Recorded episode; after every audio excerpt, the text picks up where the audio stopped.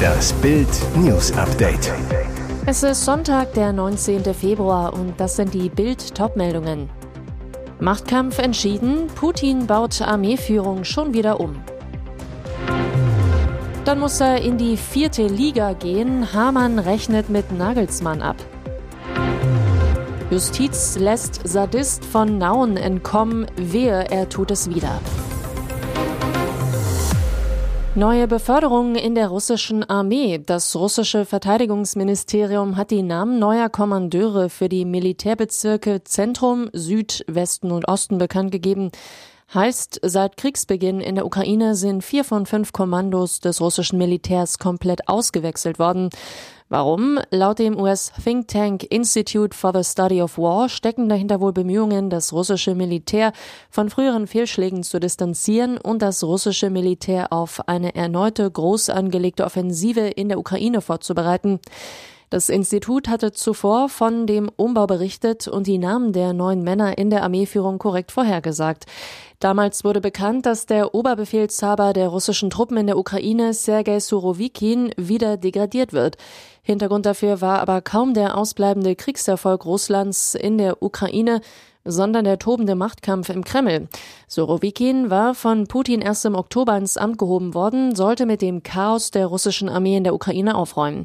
Doch bald stellte sich dank des Geheimdienstes FSB heraus, dass er auch den Söldnern der Wagner-Truppe nahesteht. Mehr noch, er hatte sich mit dem Chef der Privatarmee Jewgeni Prigoschin und Tschetschenen-Präsident Ramsan Kadyrov verschworen. Der Plan, das Mördertrio sollte das Verteidigungsministerium komplett an sich reißen, Prigoschin sogar zum Verteidigungsminister aufsteigen. Dieser Komplott flog wohl rechtzeitig auf. Surovikin wurde vom loyalen Stabschef Valery Gerasimov ersetzt und der Machtkampf tobt weiter. Fußball Deutschland spricht über den Nagelsmann-Eklat. Nach der 2 zu 3 Pleite flippte Bayern-Trainer Julian Nagelsmann aus, hämmerte gegen die Tür der Schiedsrichterkabine und beleidigte die Unparteiischen auch noch als weichgespültes Pack. Nagelsmann war sauer, weil Upamecano schon in der achten Minute vom Platz gestellt worden war. Der Franzose hatte Gladbach-Stürmer Plea kurz vor dem Strafraum zu Fall gebracht und dafür rot gesehen. Eine harte Entscheidung. Sky-Experte Didi Hamann kann den Nagelsmann-Ausraster trotzdem nicht nachvollziehen. Er sagt, im Eifer des Gefechts rutschen schon einmal Sachen raus, nur er weiß natürlich, dass er auf dem Titelblatt landet, auch wenn er sagt, bitte nicht auf die Goldwaage legen. Er ist aber Trainer von Bayern München. Dann die klare Ansage, Hamann, wenn er nicht will, dass seine Worte auf die Goldwaage gelegt werden, dann muss er in die dritte Liga, vierte Liga, da interessiert keinen, was er erzählt. Dieser Verantwortung muss er sich bewusst sein. Er hat schon den Eindruck gemacht, dass es ihm leid tut, in Zukunft muss er sich da aber besser im Griff haben. Sieht Nagel Nagelsmann wohl auch so. Auf Instagram entschuldigte er sich für seinen Wutanfall. Der Trainer des FC Bayern, da bin ich leider eindeutig zu weit gegangen. Aus Gründen des Persönlichkeitsschutzes kann ich leider keine persönlichen Angaben zu dem entwichenen Sicherungsverwahrten machen. Es ist Freitag 14.11 Uhr, als die Sprecherin des Brandenburger Justizministeriums sich auf Bild am Sonntag Anfrage weigert zu sagen, wer denn mehr als 48 Stunden zuvor im Berliner Europacenter am Kudamm entwichen ist. Ein Foto des Entwichenen? Nein, Persönlichkeitsschutz. Zu diesem Zeitpunkt weiß die Bild am Sonntag längst, wer da auf der Flucht ist. Der Sadist von Nauen. Unter diesem Namen war Hans-Joachim F. vor rund 20 Jahren auf grausige Weise berühmt geworden. Der Mann hatte eine Frau bestialisch getötet, nachdem er früher schon ein Mädchen und eine 21-Jährige vergewaltigt hatte. Und jetzt ist der Mann verurteilt zu 15 Jahren Knast und anschließender Sicherungsverwahrung in Brandenburg-Havel weg. Bei einer begleitenden Ausführung nach Berlin ließ F seine beiden Begleiter einfach stehen. F, der laut Ministerium in einem Fachgeschäft einkaufen wollte, hatte im Europacenter einen Gang zur Toilette genutzt, um zu fliehen. Die einzige öffentliche Toilette im Europacenter ist am Saturnmarkt im ersten Stock. Wenige Meter weiter ist ein Notausgang, der über zwei Flure und Treppe ins Freie führt. Waren die beiden Begleiter in der Zeit im Saturnmarkt oder draußen zum Rauchen? Das Ministerium sagt dazu nichts. Gegen die beiden Mitarbeiter wird nun ermittelt, dienst- und arbeitsrechtlich. Sind die Rosen bald verblüht und herrscht statt Sturm bald Windstille? Seit mehr als 15 Jahren füllen die beiden Serien Rote Rosen und Sturm der Liebe das Nachmittagsprogramm im ersten. Gerade erst wurden die Verträge für die Jahre 2023 und 2024 verlängert. Doch den beiden Telenovelas droht das aus, weil die Quoten sinken und die Preise steigen. So schalteten Anfang Februar bei Sturm der Liebe so wenig junge Zuschauer ein wie nie zuvor. Gerade mal 20.000 Menschen zwischen 14 und 49 sahen sich eine Folge an. Rot-Rosen kam zuvor auf 30.000 Zuschauer in der jungen Zielgruppe. Seit der Corona-Pandemie und der Inflation explodieren zudem die Produktionskosten. Laut ARD kostet eine Sendeminute beider Serien momentan rund 2000 Euro. Nach Bild am Sonntag Informationen soll es intern deswegen schon länger den Plan geben, die Serien zu beenden, um das Programmfenster günstiger zu füllen. Doch es findet sich kein geeigneter Ersatz. Ein Vertrauter des Senders erklärt gegenüber Bild am Sonntag, dass die Verantwortlichen auf der Suche nach einem Showkonzept für den Nachmittag sein sollen. Ambitioniertes Vorbild, die Show von US-Moderatorin Ellen DeGeneres, die mit großem Erfolg von 2003 bis 2022 täglich im TV lief. Der Sender hat bislang einfach keine deutsche Ellen gefunden, so der Insider zu Bild am Sonntag. Das erste sagte auf Bild am Sonntag Anfrage, dass sich an der Verlängerung der beiden Klassiker nichts geändert habe. Eine Sprecherin im ersten und in der AD Mediathek sind beide Serien nach wie vor sehr beliebt.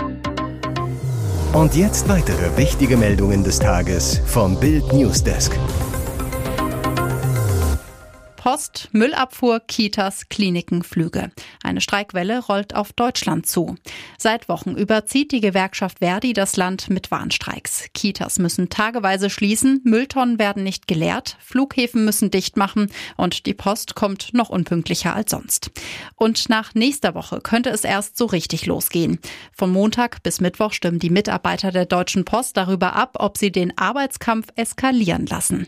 Die Verhandlungen zwischen der Gewerkschaft Verdi und der Post sind am Donnerstag gescheitert. Wenn in der Urabstimmung mindestens 75 Prozent das Angebot ablehnen, werde man unbefristete Arbeitskampfmaßnahmen einleiten, so Verdi. Die Post hält das für überzogen. Wir haben das beste Tarifangebot in der Geschichte unseres Unternehmens vorgelegt, sagt Thomas Schneider, Betriebschef der Brief- und Paketsparte. Am Mittwoch und Donnerstag findet außerdem die zweite von drei Tarifverhandlungsrunden für den öffentlichen Dienst von Bund und Kommunen statt. Es geht um 2,5 Millionen Mitarbeiter, unter anderem in der Müllentsorgung an Flughäfen im öffentlichen Nahverkehr.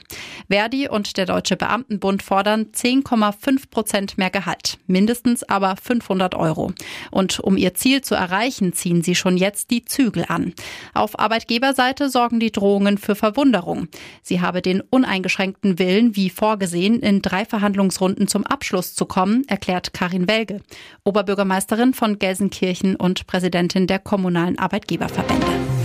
Große Sorge um einen großen Mann. Wie US-Medien übereinstimmend berichten, setzt Ex-US-Präsident Jimmy Carter auf häusliche Hospizhilfe.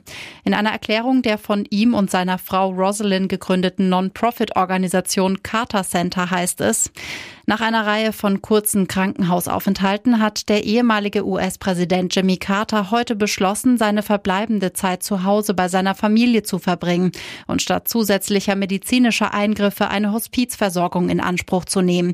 Er hat die volle Unterstützung seiner Familie und seines medizinischen Teams.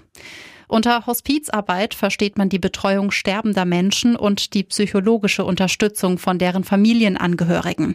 Der Demokrat Carter war der 39. Präsident der Vereinigten Staaten, regierte seine Amtszeit von 1977 bis 1981 und wurde schließlich vom Republikaner Ronald Reagan abgelöst. Jimmy Carter ist der älteste noch lebende frühere US-Präsident.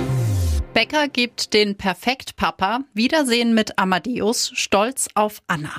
Sie verzaubert Jury und Zuschauer. Er versucht nach seiner Gefängnisstrafe die Herzen seiner Kinder zu erobern.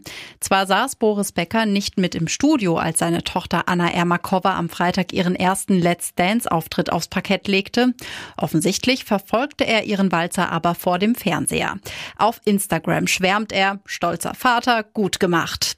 Anna gewann in der Auftaktshow der 16. Staffel das Direktticket. Mit der sogenannten Wildcard muss sich die Becker-Tochter keine Sorgen um die nächste Show machen. Sie kommt kommt automatisch weiter. Boris Becker freut sich nicht nur über den Erfolg seiner Tochter bei Let's Dance, sondern auch über ein Wiedersehen mit seinem Sohn Amadeus. Wir haben uns aufgrund meiner Umstände seit über zehn Monaten nicht gesehen. Nur seine Stimme am Telefon zu hören war nicht genug und Worte können das Gefühl nicht beschreiben, ihn wieder in meinen Armen zu halten, schreibt Boris über das Treffen mit seinem Sohn auf Instagram. Boris noch Ehefrau Lilly Becker dürfte diesen Worten skeptisch gegenüberstehen. Im Exklusivinterview mit Bild spricht sie über die harten letzten Jahre nach ihrer Trennung. Yvonne Katterfeld ist wieder verliebt. Die Nachricht im Dezember 2021 kam überraschend. Nach 14 Jahren Liebe hatten sich Yvonne Katterfeld und Oliver Vnuk getrennt. Die beiden teilten mit, dass sie schon mehrere Monate getrennte Wege gehen. Wir verbringen Weihnachten gemeinsam, sind aber seit dem Frühjahr kein Liebespaar mehr, ließen sie verlauten. Neue Partner spielten damals keine Rolle. Beide wollen sich weiter gemeinsam um ihren Sohn Charlie kümmern. Doch nun gibt es Neuigkeiten bei der Schauspielerin und Sängerin.